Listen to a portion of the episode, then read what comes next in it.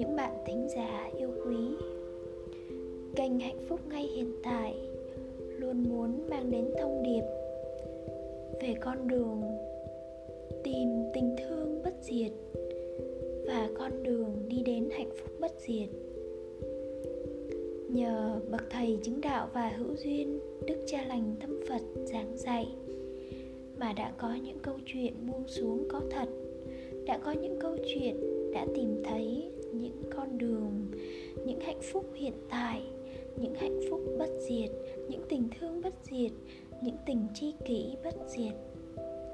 Ước nguyện các bạn sẽ lắng nghe và sẽ học hỏi những nền đạo đức thánh thiện để cùng hạnh phúc các bạn nhé.